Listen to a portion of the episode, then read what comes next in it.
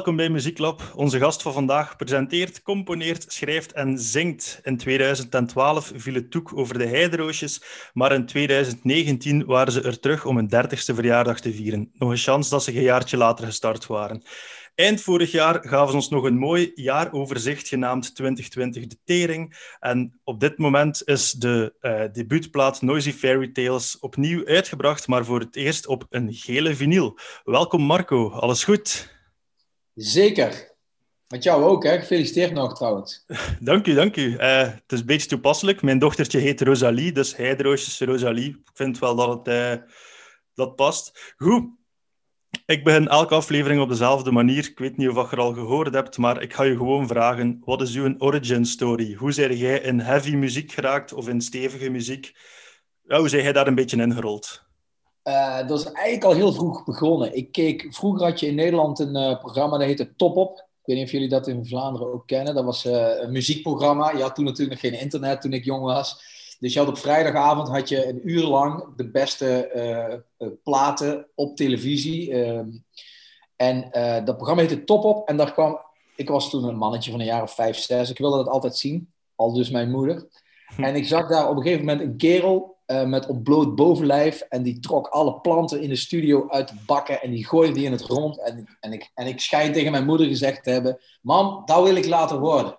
en, um, die gast heette Iggy Pop. Um, okay. En uh, dat, toen was ik dus eigenlijk heel jong. Uh, dus daar is het eigenlijk begonnen. Ik hield altijd... Ik was een heel druk uh, mannetje. Ik had, uh, later bleek dat ik A D H D had. Maar dat, dat bestond allemaal in die tijd nog niet. Um, Dus, uh, dus dat is het eerste zaadje wat geplant is. En toen ik naar de middelbare school ging, dat was eind jaren tachtig, toen had je eigenlijk die hele hair metal uh, golf met uh, van die wanstaltige bands als uh, Bon Jovi en uh, Europe. En, uh, mm-hmm. en dat vond ik wel gaaf, maar dat duurde een maandje of zo. Uh, en ik was op het schoolplein altijd met andere klasgenoten en zo praten over muziek. En hè, in die tijd ging er nog met cassettebandjes. Dus toen kwam er iemand aan met een cassettebandje van een band die heette de Ramones. En ik dacht dat dat een uh, hele soft band was. Want ik kende de Ram- uh, um, Ramona, het nummer. Uh, um, uh, heel soft Nederlands uh, evergreen is dat.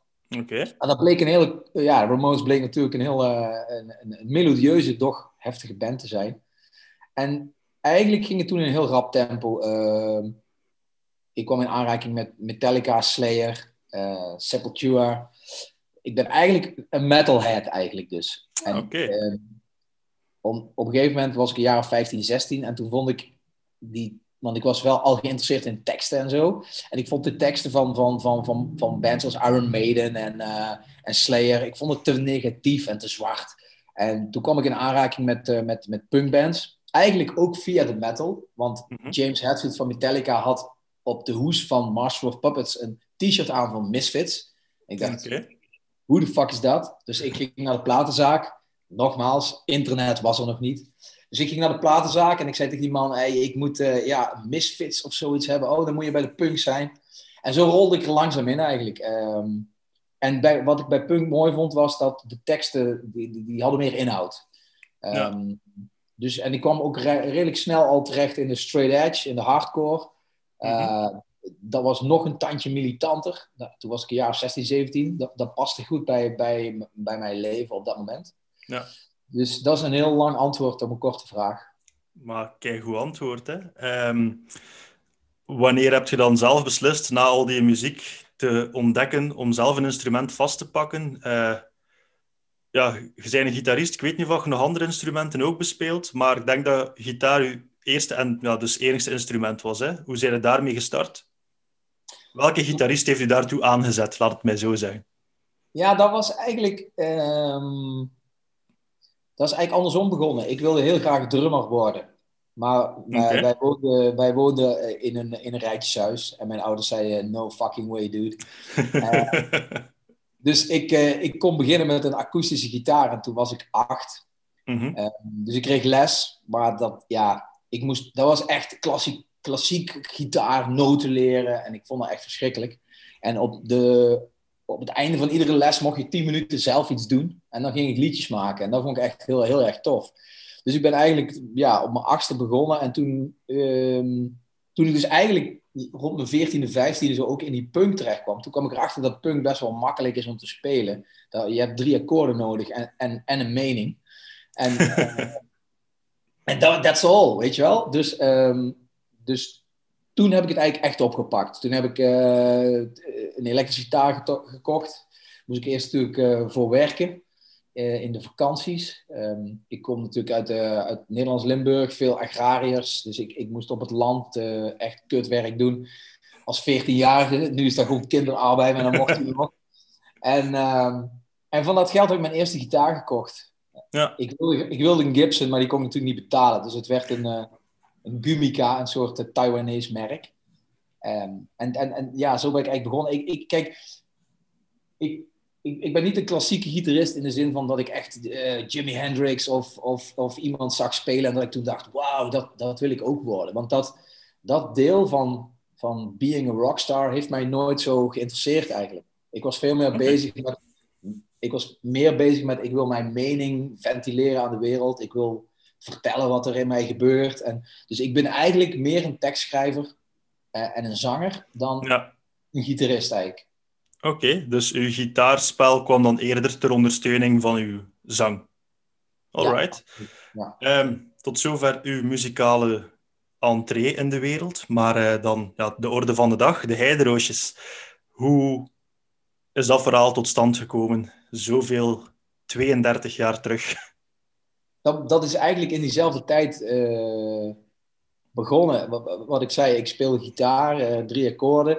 Ik was veertien. Ik zat op de middelbare school en um, er komt hier een... Uh... Geen probleem. er komt... I live in the big city, hè. Dat is, uh... maar um, ik, ik, ik woonde in, uh, toen nog in een dorp. Um, uh, daar gebeurde niks. En er waren weinig mensen die, die van dezelfde soort muziek hielden als ik. Um, ja. uh, wat ik zeg, internet was er nog niet. Dus het, dus het groepje wat, zeg maar, uh, dezelfde mind had, was klein. En ik kwam op de middelbare school kwam ik een aantal jongens tegen die ook van uh, punk en hardcore en metal hielden. En we zijn eigenlijk toen een band begonnen. Zo okay. heel klassiek, uh, met vier pubers die hun eerste gitaar hebben. En die een uh, kippenhok bij de moeder van de drummer uh, op een zaterdagmiddag uh, bij vijftig graden uh, in een zweterig hokje staan. En daar uh, proberen een paar akkoorden uit hun instrumenten te persen. Um, En dat ging eigenlijk uh, moeizaam. Want het, het, uh, in het begin wilden we ook heel graag metal spelen. Of ja, ik niet zozeer, maar die andere jongens wilden heel graag metal. En uh, Metallica. En, uh, en, en, maar we waren muzikaal natuurlijk totaal niet capabel om dat te doen. Dus dat werd een soort super, uh, super uh, slechte versie van, uh, van, uh, van die songs. En al snel schoven we op richting uh, de, het makkelijkere werk. De Ramones, de Misfits, uh, Toydolls. Eigenlijk het oude, oude oldschool punkwerk.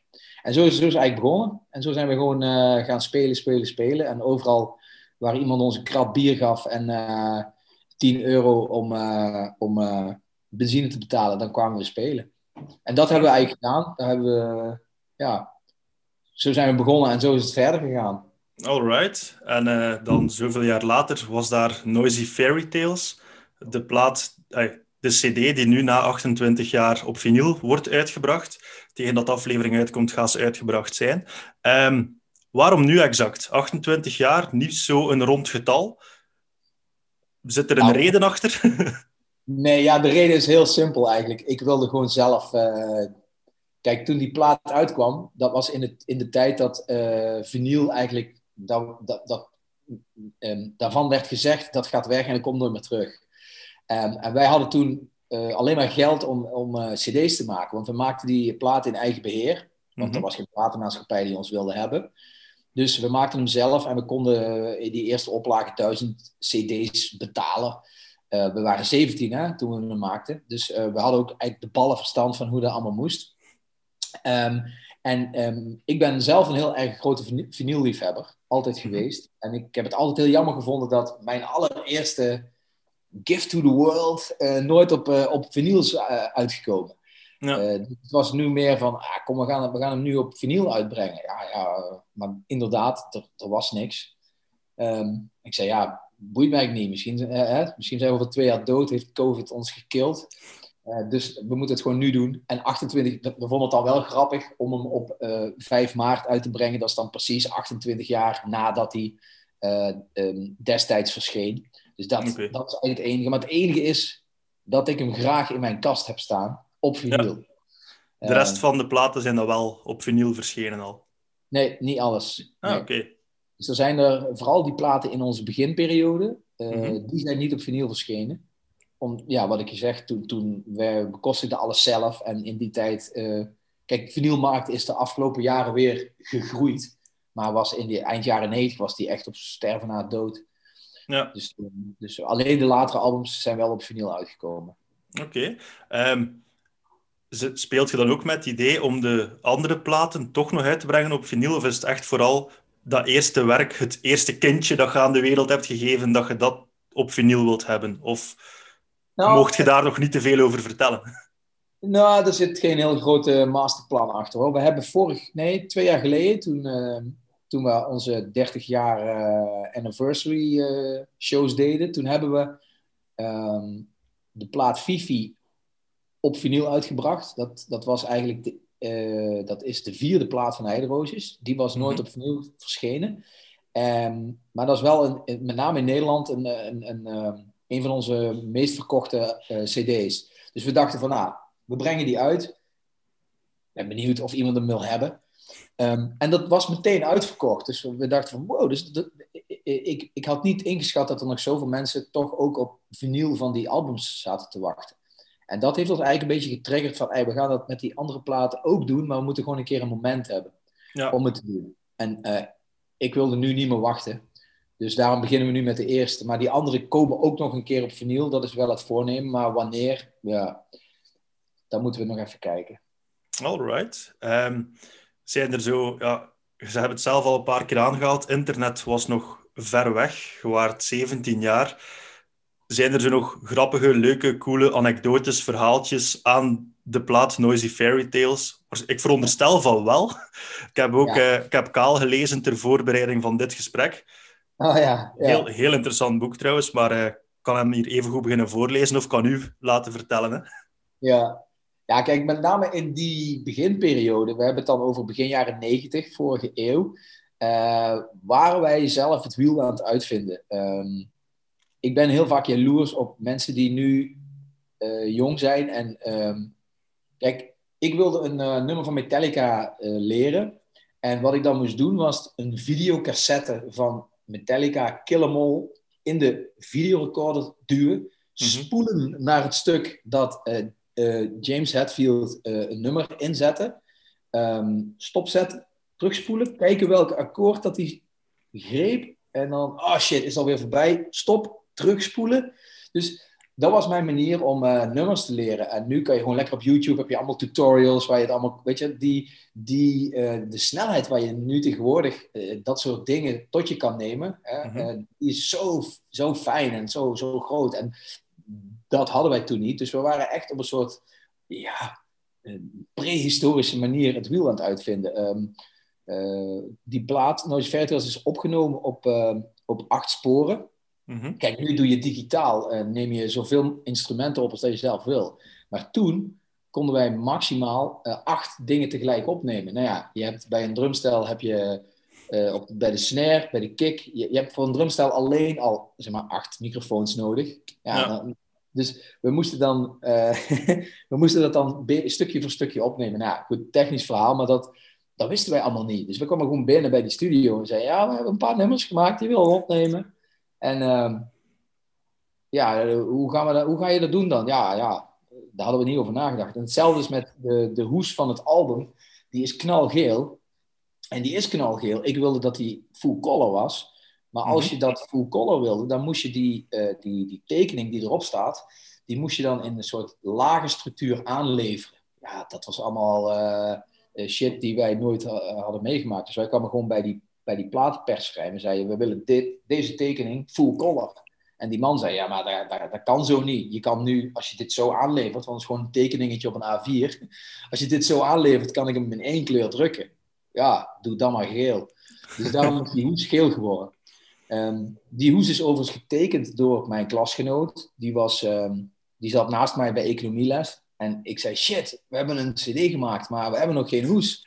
En hij zei, geef me tien minuten. Ik zei, oké. Okay. En uh, hij heeft een tekeningetje gemaakt. Gaf dat aan mij. Ja, gaaf. Dat is de hoes. Weet je, dat was de, de manier waarop wij dingen deden. Daar, daar zat geen masterplan achter. Daar zat geen marketingcampagne achter. Dat was gewoon ja, een paar jongetjes in een dorp die, uh, die, uh, ja, die iets wilden maken. Echt knutselen. Uh, ja, knutselen was het. Dat was het letterlijk. We hebben die hoes ook... Um, ik, ik, ik typte de teksten op een blaadje. Mm-hmm. Dan ging ik die onder een kopieerapparaat verkleinen. Daar knipte ik uit... Dat plakte ik op een papiertje dat de grootte van een cd-hoesje had. En uh, daarmee ging ik dan naar die drukkerij. En dan zei ik zo, dit moeten jullie uh, drukken. Ja, daar kan je nou niks van bij voorstellen. Maar dat, dat was, uh, daar zitten heel veel uren in. En het was leuk, weet je. Ja, dat geloof ik. En ja, het feit dat ze nu opnieuw wordt uitgebracht... wil ook zeggen dat ze de tand destijds best wel doorstaan heeft. Hè. Um, goed, ja, je hebt dan die plaat gemaakt... Je hebt ze de wereld ingestuurd gekregen. Wanneer was dan eigenlijk het moment dat je het gevoel had dat je succes begon te krijgen? Of dat je eigenlijk met de heidero- heideroosjes goud in handen had? Dat je dacht van, hier zijn we toch wel ons dorp aan het overstijgen. Dat heeft wel een tijdje geduurd, hoor.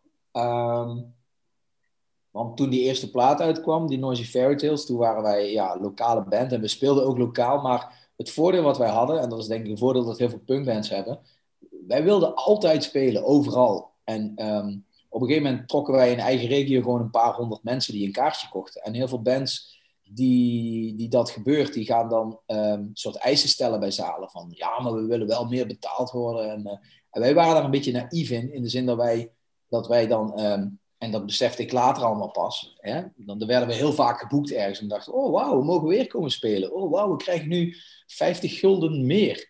Um, maar die, die, die zaaleigenaar, die, die verkocht gewoon kaartjes, ik noem maar wat, ja, tien euro, vijfhonderd man, vijfduizend euro. En dan kregen wij tweehonderd euro en dan zei hij niet tegen de rest zeggen. Weet je wel, hier een bak, een bak bier extra. En wij dachten, wat te gek. Maar we hadden helemaal niet door dat wij um, in eigen regio met name uh, al best wel een soort uh, commercieel interessant waren voor sommige zalen. Dat heeft heel lang geduurd. Um, Dus uh, wat wil ik hiermee zeggen? Ja, dat, dat, dat wij um, overal altijd speelden. En dat dat ons een soort uh, uh, fanbasis op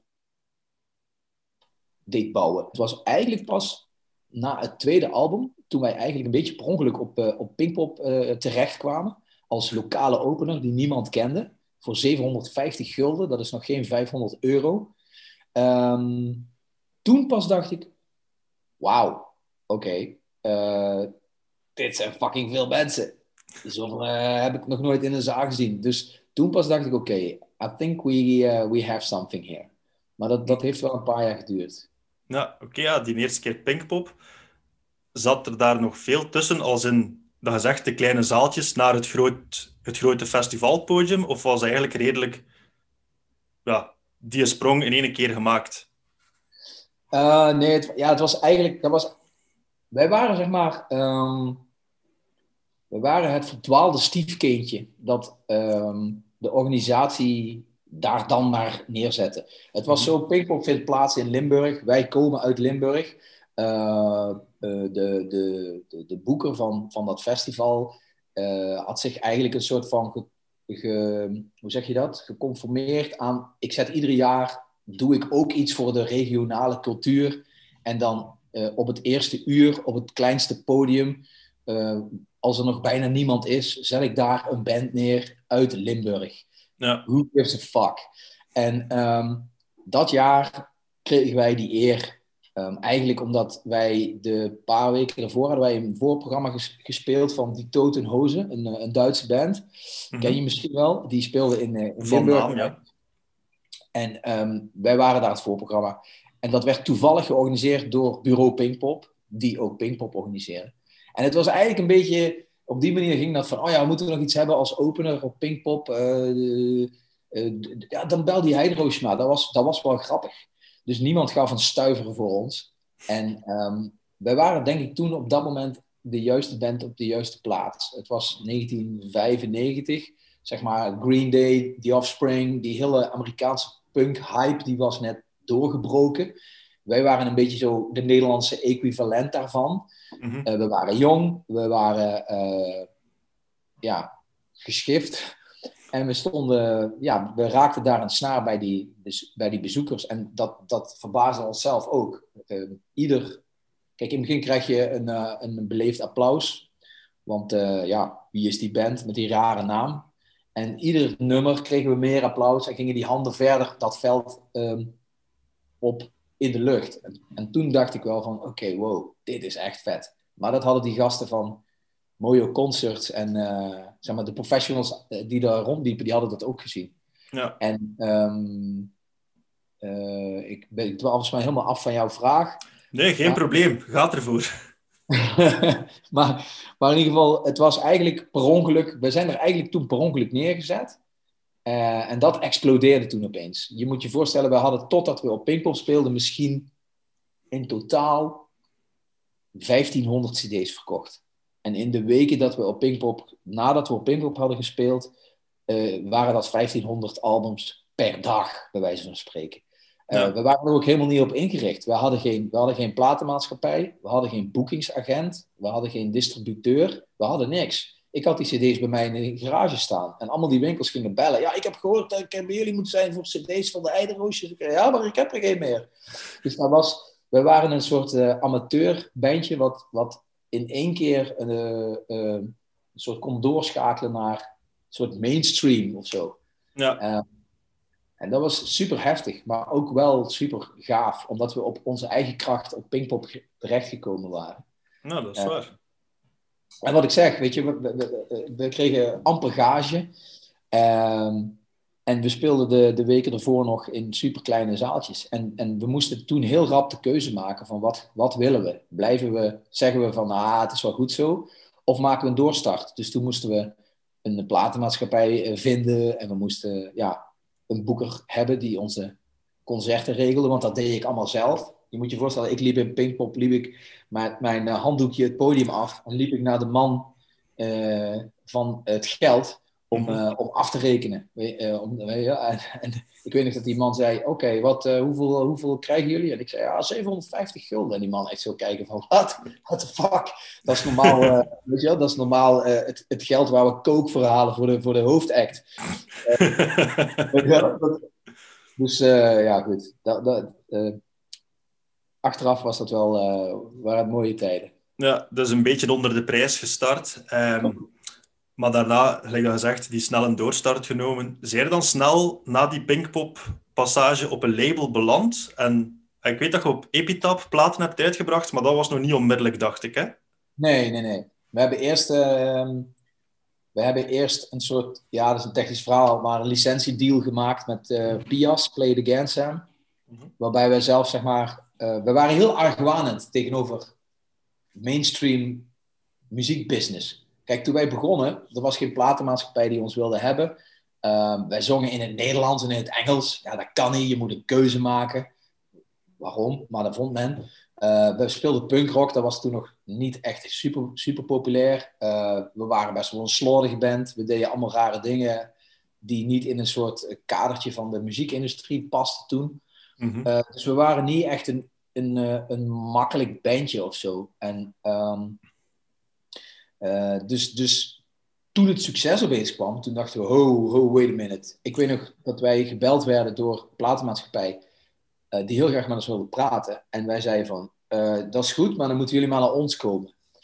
Uh, dus wij lieten die platenmaatschappijen naar uh, Horst Limburg komen, uh, waar ze dan uh, in de tuin van mijn ouders een kopje koffie kregen en wij gingen praten. En wij gingen gewoon achterover zitten, zo van, oké, okay, zeg maar wat je... Wat wil je van ons? Mm-hmm. Dat was natuurlijk een hele mooie positie om in te zitten. Um, maar daardoor zijn we ook niet meteen uh, ingestapt bij een, uh, bij, een, bij, een, bij een platenmaatschappij. En ja. hebben, we, hebben we het heel lang... We hebben vier platen gemaakt eigenlijk in eigen beheer. Die op een gegeven moment dus wel uh, gedistribueerd werden door een platenmaatschappij. Mm-hmm. um, en daarna um, zijn we bij Epitaph gegaan. En dat was wel echt een soort uh, ja, Champions League... Uh, um, rock music, weet je wel. Ja, ja, ja. Maar dat, dat, dat heeft nog een jaar geduurd. Zeg maar tussen Pinkpop en Epitaph heeft uh, nog vijf jaar gezeten of zo. Oké. Okay. Ja, ik kan me natuurlijk wel inbeelden. Een keer dat je dan die grote stap aan het maken zit en naar dat grote label gaat. Um, ook in uw boek dat je een paar keer ja, een aantal support acts, dat, of dat jullie de support hebben gespeeld voor een paar grotere groepen. Hoe voelt dat om op die moment, maar ik veronderstel helden, spreek mij gerust tegen als dat niet helden zijn, om helden te ontmoeten, om daar plots oog in oog mee te staan. Is dat, ging dat vlot? Was dat spontaan? Zijn er douchebags in die punkrock scene geweest die u niet zo goed behandeld hadden, zonder mensen nu helemaal naar beneden te halen uiteraard? Nee, ik moet zeggen, kijk, de meeste mensen in de punk scene, en zeker die in de jaren negentig, die hadden zelf een hele lange, harde weg afgelegd. Zeg maar, want er, wordt, er werd natuurlijk wel gespuugd op bands als, als Green Day of The Offspring. Maar ook die bands, Green Day heeft ook jaren, of nou ja, hebben ook een aantal tours gedaan in kleine kapotte busjes. Um, mm-hmm. Uh, voor, waar ze voor vijfendertig man speelden. Hè? Pennywise, die toen in de jaren negentig opeens doorbraken. Die heb ik ook voor vijfendertig mensen gezien in Den Bosch. In een zaaltje uh, waar niemand in geïnteresseerd was. Dus die, die bands die toen succes kregen, die, die apprecieerden dat succes ook wel. En die snapten ook dat een band die nog niet zo ver was, zoals wij destijds, mm-hmm. uh, die snapten dat ze die bands gewoon uh, fair moesten behandelen. Of dat, dit, dat, dat gebeurde gewoon. En dat, dat is... Dat heb ik altijd wel mooi gevonden aan die, aan die alternatieve scene. Want, want ik moet het misschien iets groter trekken dan, dan punk. Want punk is ook weer een term waar natuurlijk veel discussie over is. Want wat ik punk vind, vinden sommige mensen totaal geen punk en andersom. Dus um, als, je, als je het hebt over de alternatieve rock scene, laat ik het zo noemen. Dan, mm-hmm. dan is mij altijd opgevallen dat, dat, er, uh, dat de, de acts die daarin actief waren gewoon super sociaal waren en ja. zijn. Okay. Uh, dus dat, en ja, hoe het is met helden, ja, dat, ja, dat is gewoon te gek. Ik heb dat, um, maar dat is op alle levels. Ik bedoel, onze naam, Heideroosjes, die komt van Urbanus. Ik was uh, als kind fan van Urbanus. Ik ken al die platen van hem uit mijn hoofd. Ik zat met mijn koptelefoon op altijd die platen te luisteren. En daarna ging ik alles napraten. Uh, het leukere dus... familiefeest.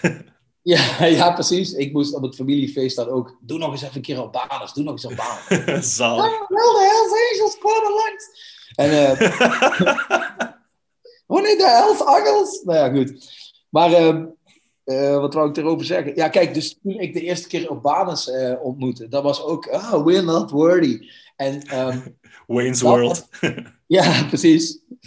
Dus daar heb ik uh, op alle levels wel uh, gehouden, zeg maar. Uh, mm-hmm. Dus um, uh, ook met, met tour. Op een gegeven moment gingen we op tour met Pennywise. Gingen we op tour met The Offspring. Gingen we op tour met Misfits. Ja, en als ik dan die mannen een handje ging geven de eerste dag van de tour, dan was ik echt van, wow, weet je, gewoon... Uh, ja, daar vond ik echt... Daar vond ik, dat was wel een moment, zeg maar. En dan ja. is het ook... Dan was het van, oké, okay, ik moet niet, uh, ik wil niet te fanmatig overkomen, want hey, we zijn collega's nou, weet je wel.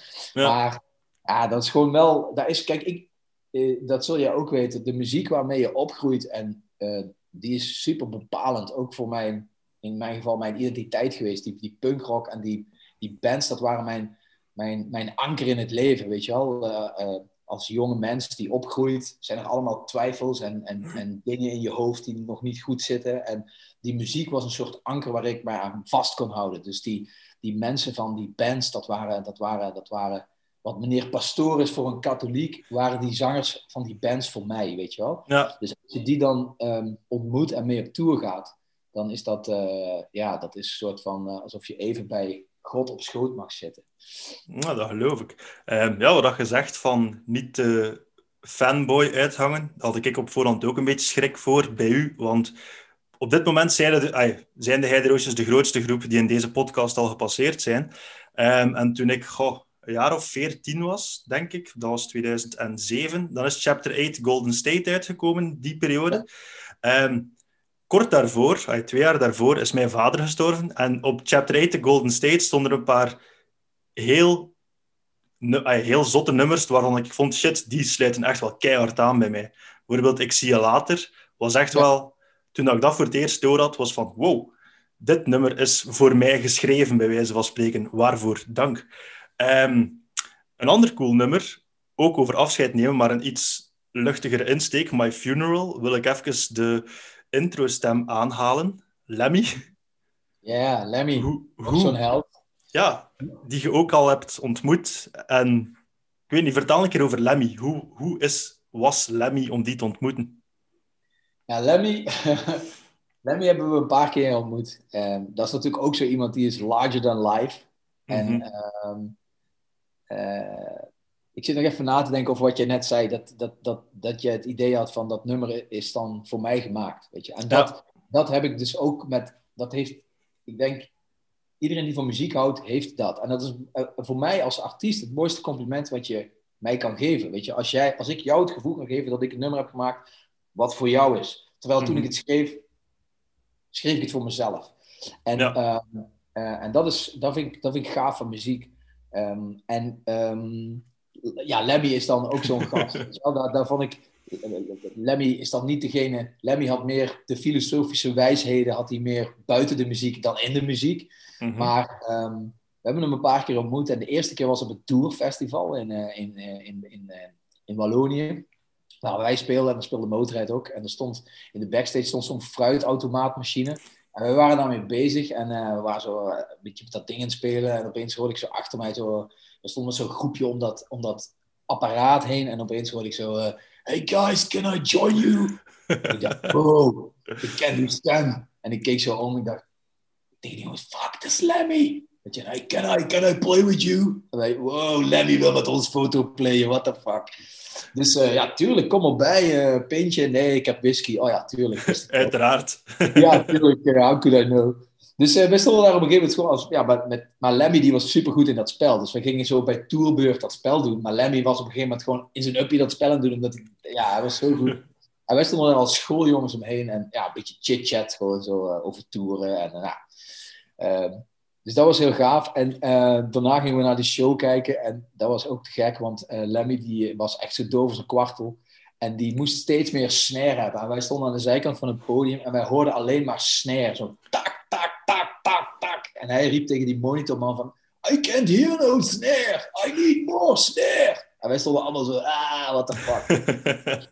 Maar goed... Um, Dat was, dat was echt gek. Um, en daarna gingen wij dus een plaat maken. Chapter eight, The Golden State, waar jij net aan refereert. Die gingen wij maken in Los Angeles. Met de producer die vlak daarvoor met uh, Motorhead een, uh, een plaat had gemaakt. En toen we dus dat nummer My Funeral gingen opnemen. Toen zei ik, ja, ik hoor aan het begin van dit nummer hoor ik een soort pastoor met een kapotte stem. Die, die zeg maar, de, die, de, degene die overleden is toespreekt en die, ga, die hem gaat begraven. En toen zei die producer van... Uh, Lemmy misschien? ja, ja. ja, dat zou een goede mop zijn, Lemmy, weet je wel. Ja, ja. Hij zegt, nou, ik bel hem wel even. Als hij in de buurt is, komt hij wel langs. Ik zeg, Wah! Ik zeg, ja, te gek, ja, te gek. Maar en toen ging hij bellen. Toen bleek Lemmy op tour in, uh, in Europa. Fucking balen. Mm-hmm. Maar Lemmy zei, ah, ik wil dat wel telefonisch doen. En toen hebben we dat telefonisch gedaan. Uh, en toen heeft Lemmy telefonisch die, uh, die intro ingesproken. En dat was wel okay. Gaaf, want hij was natuurlijk niemand nuchter, want hij had net een show in, uh, in Londen gespeeld. En uh, na die show had hij ons aan de telefoon en ging hij dan die, die intro inspe- inspreken. Mm-hmm.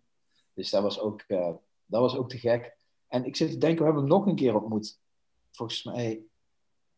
Nou ja, ik weet niet. Maar we hebben, ja, dat, dat is super gaaf als zo iemand uh, iets, iets op jouw album wil doen. En, en ik, ik, ik, ik kan er gewoon zeggen dat Lemmy van Motorhead... op een album van de Heideroosjes staat. Ja, dat, dat is gewoon... Dat is weer een vinkje op de bucketlist, weet je wel? Nou, is, is dat overtroffen geweest voor u persoonlijk? Lemmy op een Heideroosjesplaat? Of...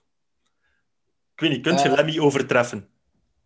Nee, ja, kijk, in, kijk... Wat hij doet op de plaat, dat is maar heel bescheiden. Dat zijn een paar uh, zinnetjes aan het begin. Ik had natuurlijk liever samen met hem een nummer gemaakt. Uh, d- dat is er niet van gekomen. Maar uh, uh, ik vind dit al gewoon gaaf, dat hij, dat hij meedeed. En we hebben um, op allerlei levels uh, helden uh, waarmee we wel iets hebben gedaan op plaat of zo. Weet je. Op diezelfde plaat staat uh, Zoli van Ignite, ja. Wat ik een van de betere zangers in het genre vind. Uh, die doet ook mee. Uh, dat, vond ik voor, dat was voor ons ook een soort hoogtepuntje op dat moment. Mm-hmm. Uh, ja, wat ik zeg, we hebben een keer met, met Urbanus wat gedaan. Dat is natuurlijk op een, heel, op een ander level weer een hoogtepunt. Uh, uh, Barry Hay van de Golden Earring. Golden Earring is toch een soort, in Nederland een soort instituut. Um, waar mijn ouders al naar luisterden. Uh, dus uh, zo hebben we wel altijd geprobeerd op platen uh, af en toe een bijdrage los te wrikken van uh, iemand die we ja, een held vonden of zo. En dat... Uh, Dat is gaaf als dat lukt, weet je wel. Ja, nou, dat geloof ik zeker. Uh, heb, is dat in de omgekeerde richting ook al gebeurd? Heb je al bijdrages geleverd aan andere bands? Hun ja. platen? Ja, ik, ik, ik moet ook zeggen, ik doe het bijna altijd als het qua tijd zo kan. Mm-hmm. Uh, dan, dan, dan, dan, dan doe ik dat wel, weet je wel. Kijk, het moet, moet muzikaal ook... Het, het moet me creatief uh, interessant lijken. Dan, ja. dan, dan, dan, dan doe ik het wel. Ik doe het niet altijd. Ja, oké. Okay. Klinkt, klinkt logisch. Ja, ja. Um, goed, ja, we hebben wat muziek besproken. Oké, okay, wel twee platen heel specifiek, maar laat ons even naar het ja, live gebeuren kijken. Je hebt best wel wat tours achter de rug met de band. Um, in Kaal vond ik het onderdeel Joegoslavië echt nog het meest gestoorde van al. Ja. Um, hoe... Gewoon om het nog eens kort samen te vatten voor wie daar hier naar luistert. Hoe is dat tot stand gekomen? Wat heb je daar gezien? Wat heb je daar ervaren? Hoe is dat om in ja, een net o- uit oorlogsgebied te spelen? Ja, dat is heel bizar. Omdat uh, je moet weten dat toen we daar naartoe gingen, dat was in negentien achtennegentig. Um, die oorlog was daar koud vijf maanden klaar. Mm-hmm. Maar ja, als je vijf, vijf maanden... uit de oorlog bent, ligt het hele land nog in puin. Laat staan alle mensen die zwaar getraumatiseerd zijn. Als je nu al kijkt wat je op tv hoort over zogenaamde trauma's die mensen zijn opgelopen doordat we al een jaar met COVID zitten, dan denk ik, oké, okay, multiply keer honderd, dat is ongeveer oorlog dan, denk ik. En ja. als daar een volk net uitrolt, dan is er wel wat achterstallig onderhoud, geestelijk en, uh, en, en ook gewoon in, in, in, in, in de infrastructuur, zou ik maar zeggen. Dus dat was het moment dat wij dat land binnen reden met onze bus.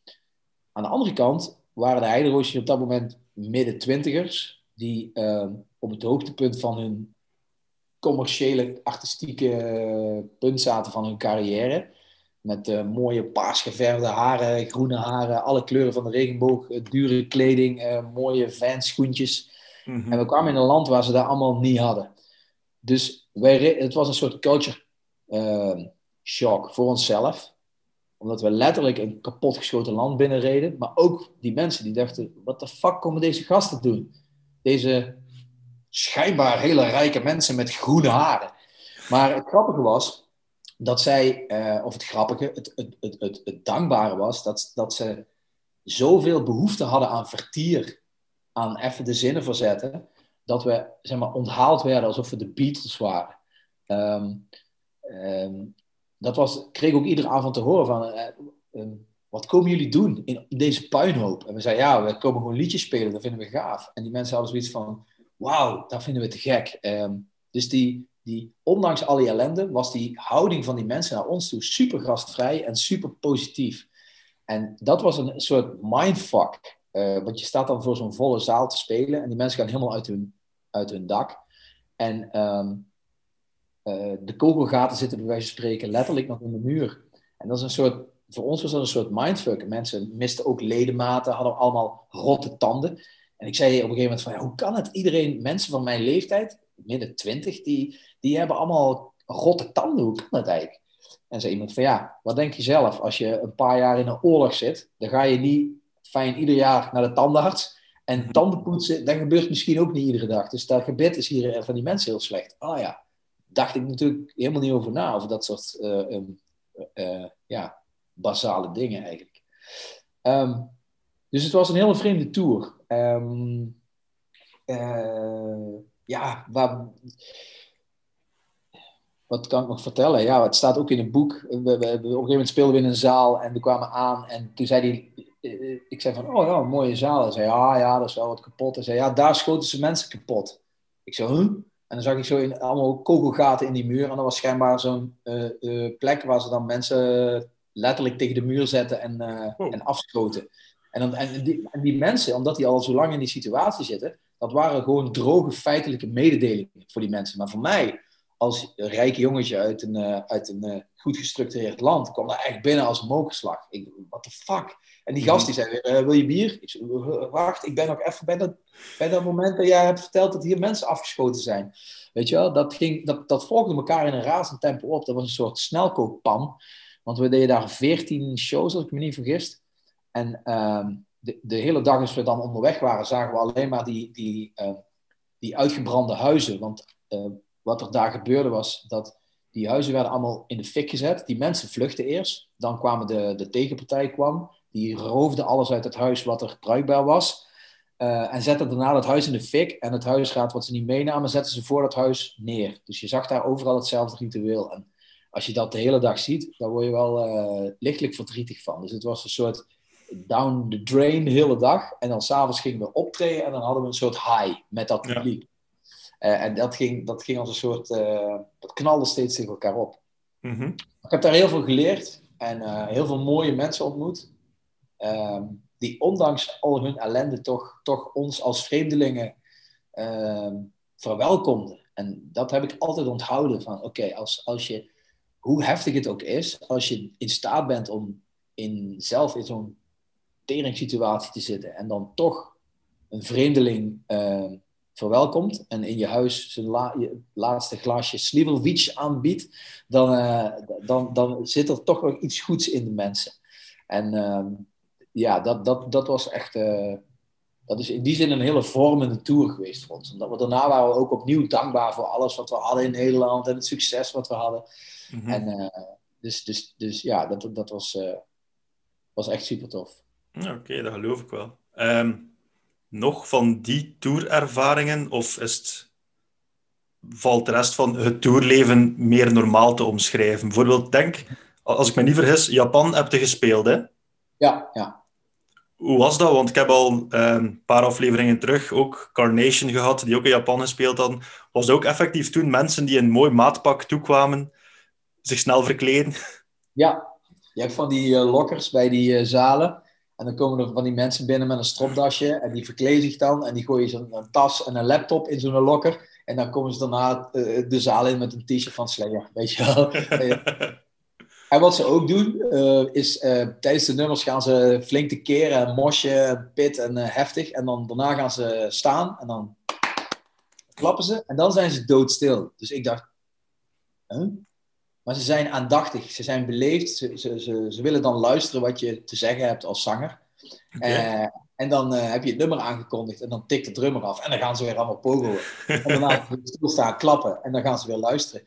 Terwijl, ik kom uit Nederland. Nederlanders zijn lompe varkens wat dat betreft. Die staan gewoon uh, de hele tijd door een band heen te schreeuwen met z'n allen.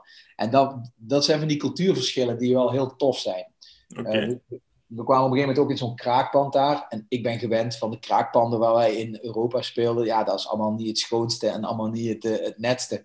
Mm-hmm. uh, in, in, uh, in Japan zei zo'n punker met zo'n hanenkam en zo'n kettingen langs zijn broek. Uh, die zei tegen mij, uh, please take off your shoes. En ik zo. Weet je wel, ik moest lachen, want ik dacht, ja, die maakt een grapje. Maar die gast zei dus, die, die gast gingen dus de kraakpan in, maar dat deden wel, stonden vooraan allemaal van die lege poets, van die punkers, die deden wel allemaal de schoenen uit. Ja, dat vond ik dan, dat vond ik zo aandoenlijk eigenlijk, weet je wel. Uh, punk rock with clean feet. Uh, nou, oké, okay, inderdaad.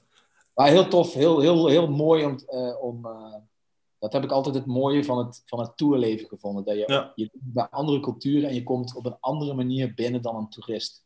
Je, je krijgt meer het ware leven op het, uh, op het, op het, op het, op het, op het menselijk level of zo. Te, mm-hmm. te ja, zien. Naast, naast daar zijn, en een toerist is daar gewoon en neemt alles op. Maar hij komt daartoe en je geeft wel iets. En je werkt samen met plaatselijke mensen. Dus ik snap wel dat je dat op die manier anders beleeft. Um, je hebt net gezegd dat Nederlanders... Ik weet niet wat je exacte woorden waren, lompe boeren of whatever, uh, en dan cultuurverschillen aangehaald. Is er een verschil tussen België en Nederland op concertvlak? Of valt dat vrij goed mee? Uh, er zijn verschillen, maar ze zijn minimaal. Ze zijn niet zo groot als hè, tussen Japanners en, en, en, en Nederlanders of zo. Maar uh, over het algemeen vind ik mensen in, in België uh, beleefder. uh, meer geïnter- dieper, dieper geïnteresseerd in cultuur ook. Uh, mm-hmm. Over het algemeen. In Nederland wordt alles een beetje... Um, of het is heel elitair en uh, highbrow. Of er wordt heel... Uh, Nederlands hebben we het ook altijd over... Ik speel in een bandje. En, en dan vind ik, dat irriteert me altijd. Want ik, een bandje, dat, dat, dat impliceert dat het een soort hobby is... die uh, ja, ook inwisselbaar is met, uh, met gaan vissen. En uh, dat is voor mij niet, zeg maar. Ik heb altijd in een band gespeeld. Mm-hmm. En, uh, dus, dus, en ik heb het idee dat ze in, uh, in, in België... kunst in zijn algemeenheid wat meer op waarde weten te schatten. Um, ja. En live... Ja, misschien, is, misschien klopt dat niet, hè, maar dat is van een afstand hoe ik... Hoe ik, uh, hoe ik, ik, uh, ik heb het ook wel eens gehoord van mensen die bijvoorbeeld acteren... en die dan in Nederlandse uh, producties spelen, maar ook in Belgische producties. En die zeggen van ja, in België is er veel meer geld voor, uh, voor een productie om alles te doen... dan in, dan in Nederland vaak. En um, ja, goed. Ik, uh, mijn ervaringen zijn positief, laat ik het zo zeggen. We hebben, okay. to, toen wij op een gegeven moment zeiden van...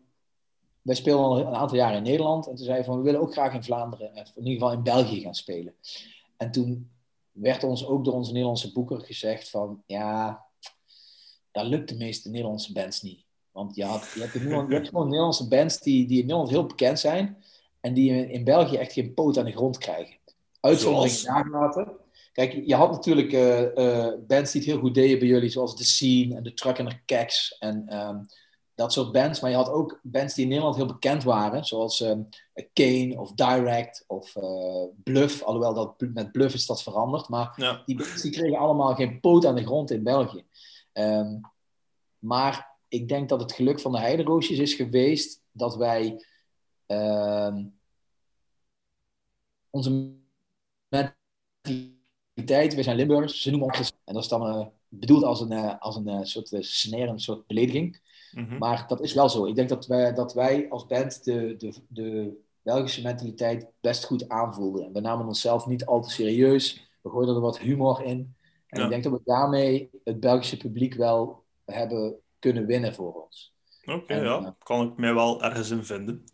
Plus, misschien niet onbelangrijk, ja, de Urbanus-link die er zit, zal waarschijnlijk ja. ook wel een, uh, al een ja. stapje mee hebben gegeven. Hè? Ja. Even... Terug naar, in plaats van liveshows, naar muziek. Eh, je zegt net zelf een goede dosis humor. Maar er zit ook heel wat seriositeit in de nummers. Hè. Um, om maar het meest recente te pakken, twintig twintig de Tering. Echt een jaaroverzicht om niet gelukkig van te worden. Um, ik zie je later hebben we al aangehaald. Ook heel politiek. Waar zochten jullie bewust naar een evenwicht tussen het humoristische en het serieuze? Of is dat iets dat eerder spontaan ontstond? Dat, uh, je bedoelt specifiek voor dat nummer of in het algemeen? Nee, nee, in, echt in het algemeen. Zo de, de discografie van Heideroosjes, zit er een evenwicht in? Of hebt u echt, hebt u platform vooral gebruikt om serieuze dingen of humoristische dingen naar buiten te brengen? Ja, dat is eigenlijk heel automatisch gegaan. Hè? Toen wij begonnen waren we veertien en de dingen waar je dan over nadenkt, um, die zijn anders dan wanneer je dertig bent. Of in ieder geval, je, je uit... je uit je mening over die dingen op een andere manier uh, als je puber bent. Dus, uh, dus dat, uh, doordat de Heideroosjes zeg maar, b- uh, bijna dertig jaar actief zijn geweest, uh, heeft dus ook die onderwerpen een beetje doen veranderen. Maar mm-hmm. ik ben wel altijd heel... Ik, wat, ik, wat ik bij punkbands soms vermoeiend vond, was dat ze de hele tijd alleen maar boos waren. Ja. Um, en... Um, Ik ben wat dat betreft misschien ook een beetje uh, alle kanten op, emotioneel. Ik kan super happy zijn, maar ook super depressed. Mm-hmm. En dat is altijd teruggekomen in, de, in die band. Omdat ik daar de, de, de meeste, de, ja, eigenlijk alle teksten schreef en de meeste muziek maakte. Dus, um, en op een gegeven moment kwam ik er ook achter dat als je iets wil zeggen, als je een mening wil ventileren en je gooit er humor in, dan bereik je meer mensen makkelijker. Dus um, ik... kreeg door van, je kan wel zeggen van racisme is slecht. Maar dan denken mensen, ja, ja oké. Okay. Maar je kan ook daar een soort twist aan geven en een soort humor bij. Dan denken mensen, oké, okay, lachen. Mm-hmm. Uh, en dan later denken ze nog, ja, ja, inderdaad. Weet je, dus je, je, dat vind ik ook altijd het sterke van cabaret uh, uh, uh, uh, en goede comedians. Die, die laten mij eerst lachen En dan mm-hmm. ga ik naar huis en dan denk ik nog een keer na van wat ze zeiden. En dan denk ik, ja, er zat wel wat in. En dan, weet je wel, dan, dan, dan heb je een soort, dan is het, ja, winst wil ik niet zeggen, maar dan is het net een laagje dieper. Dus we hebben altijd... een win-win situatie, ja. Ja, ja. En we hebben altijd geprobeerd, kijk, in het begin ging dat onbewust. Hè, op Noisy Fairy Tales, waar we het net over hadden, was dat allemaal per ongeluk. En op een gegeven moment kregen we door van, oké, okay, wacht eens even. Ik kan uh, geweld bij sportwedstrijden uh, kan ik aankaarten, maar ik kan mm-hmm. ook de hooligan situeren bij een damclub.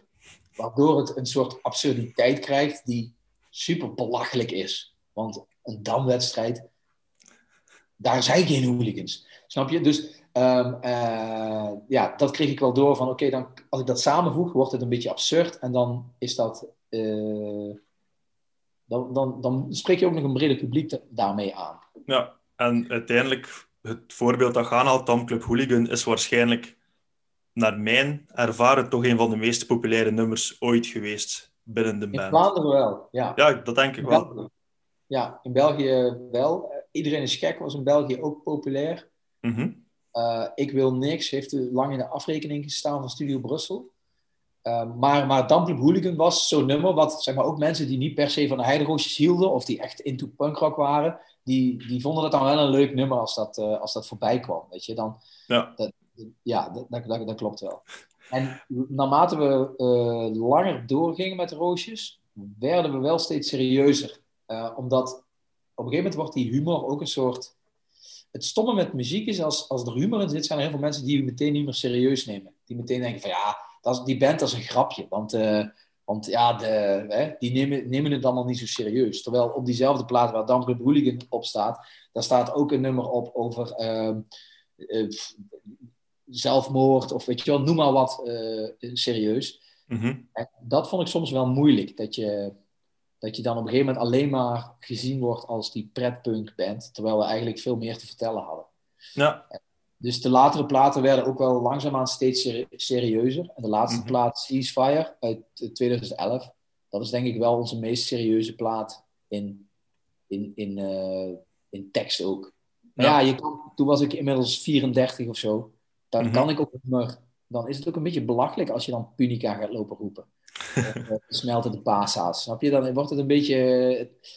Je, op, je, op je achttiende kan je dingen roepen die je op je zesenveertigste wat moeilijker kan roepen. Ja, daar kan ik, mij, kan ik mij in vinden. Ik heb die leeftijd nog niet bereikt, maar kan er mij wel in vinden. Um, goed, ja, je hebt zelf wat aangehaald naar het einde meer serieuzer. En dan in twintig twaalf de handdoek in de ring gegooid. Ja, hoe, wat, wat was daar de, de, eigenlijk de aanleiding voor? Was, was het verhaal op voor jullie op dat moment? Of? Ja, we hadden eigenlijk onze bucketlist volledig afgevinkt. En misschien wel twee keer. Ja. Uh, deze band was groter geworden dan wij ooit in dat kippenhok uh, op veertienjarige leeftijd hadden kunnen bedenken. Mm-hmm. We hadden Japan, Amerika, Joegoslavië, Zuid-Afrika... Uh, overal waren we geweest. Uh, we hadden in de studio van de Beatles opgenomen. We hadden Lemmy op onze plaat. We hadden getoerd met de Misfits. We hadden de total bucket list. Oh, en dan komt er een punt dat je denkt... Oké, okay, we hebben alles gehad. En hè, um, mensen zien altijd alleen de buitenkant. En zien altijd alleen uh, dat anderhalf uur dat je de rockstar staat te spelen op een podium. Maar daarachter zit gewoon een wereld van keihard werken en dedication. Um, en dat, die, li- die lifestyle, die werd op een gegeven moment moeilijker voor ons. Um, juist omdat alle doelen eigenlijk uh, ingevuld waren. En toen mm-hmm. hebben we op een gegeven moment tegen elkaar gezegd van oké, okay, onze levens gingen ook een beetje uit elkaar lopen. Hè? Sommige mensen in de band kregen kinderen, andere mensen niet. Uh, dus dan merk je dat, dat, dat, dat die eenheid, die komt langzaamaan een beetje af en toe onder druk te staan. En toen hebben we gezegd oké, okay, voordat we dadelijk een soort... oude lullen zijn die volgevreten zijn en elkaar eigenlijk niet meer tof vinden.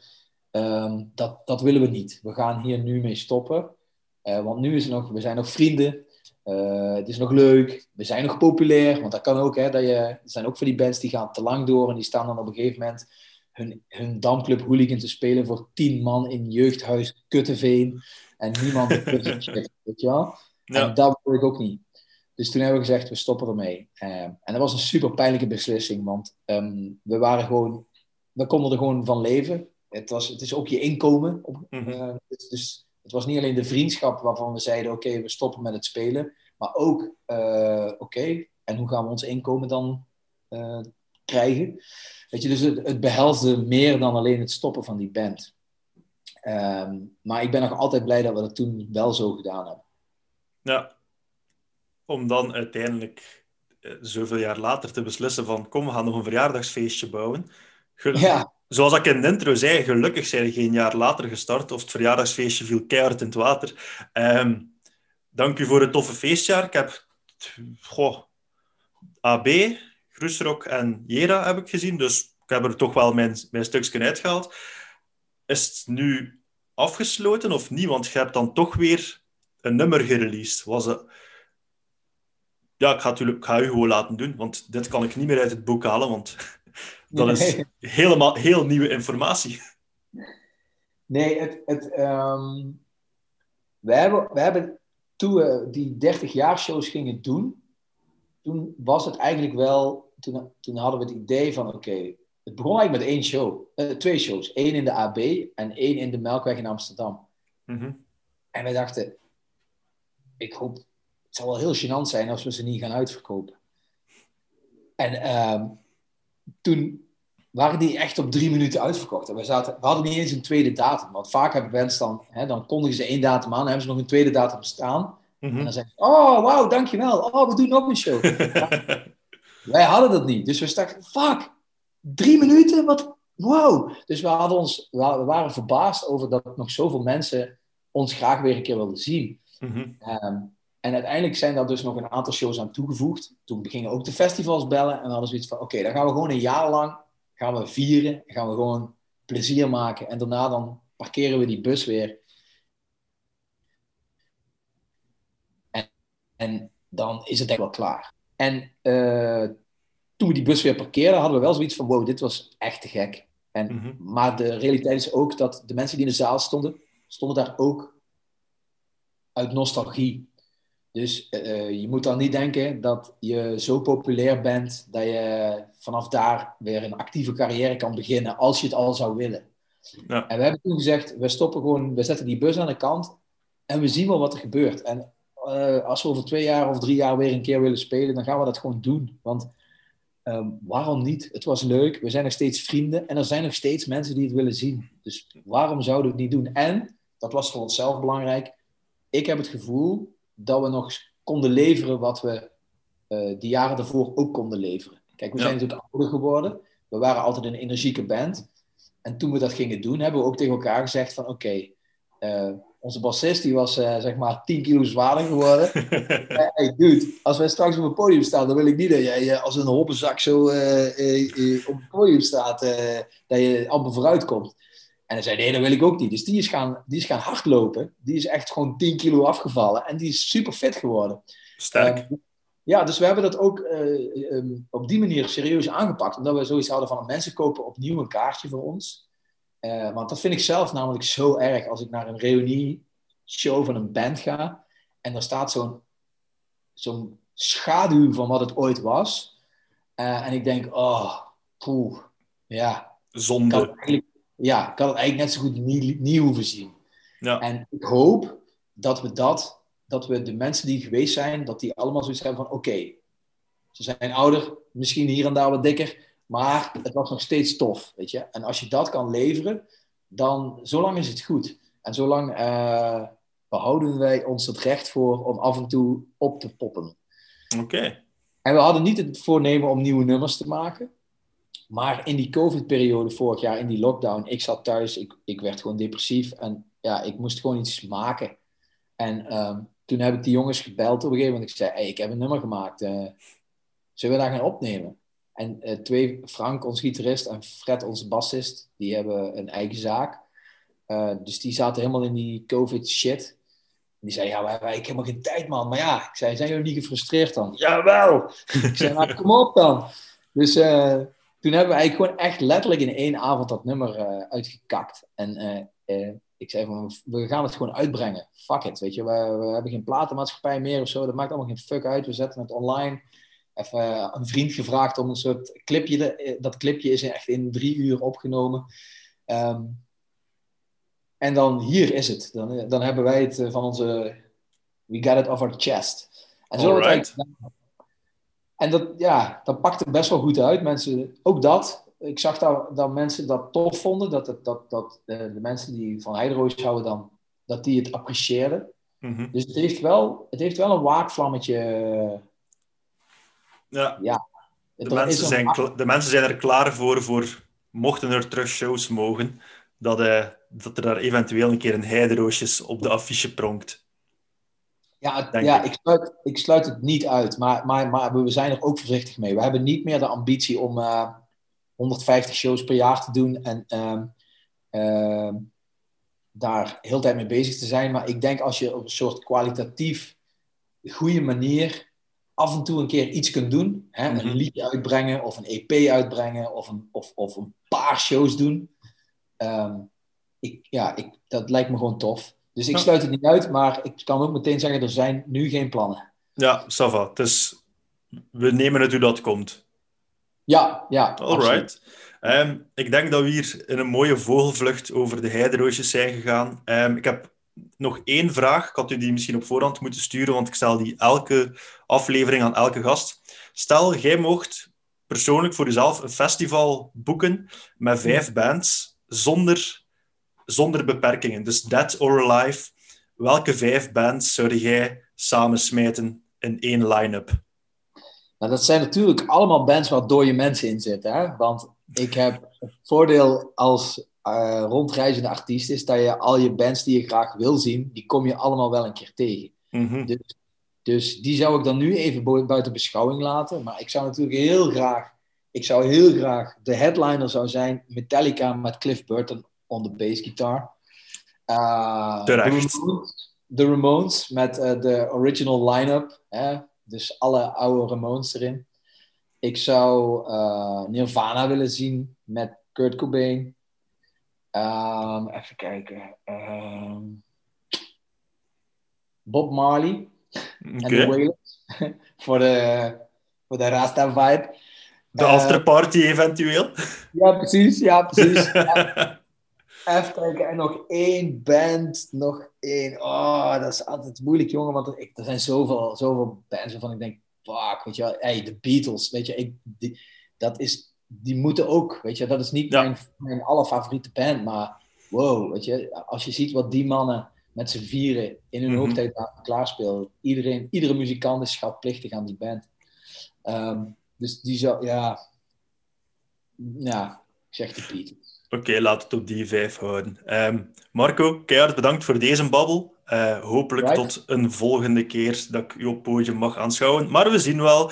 Dikke merci. Alle bands die hier zijn aangehaald komen in de playlist op Spotify terecht. Dus de mensen die naar geluisterd hebben, weten weer naar welke muziekjes ze kunnen luisteren. Merci, tot de volgende. Yo. Yo.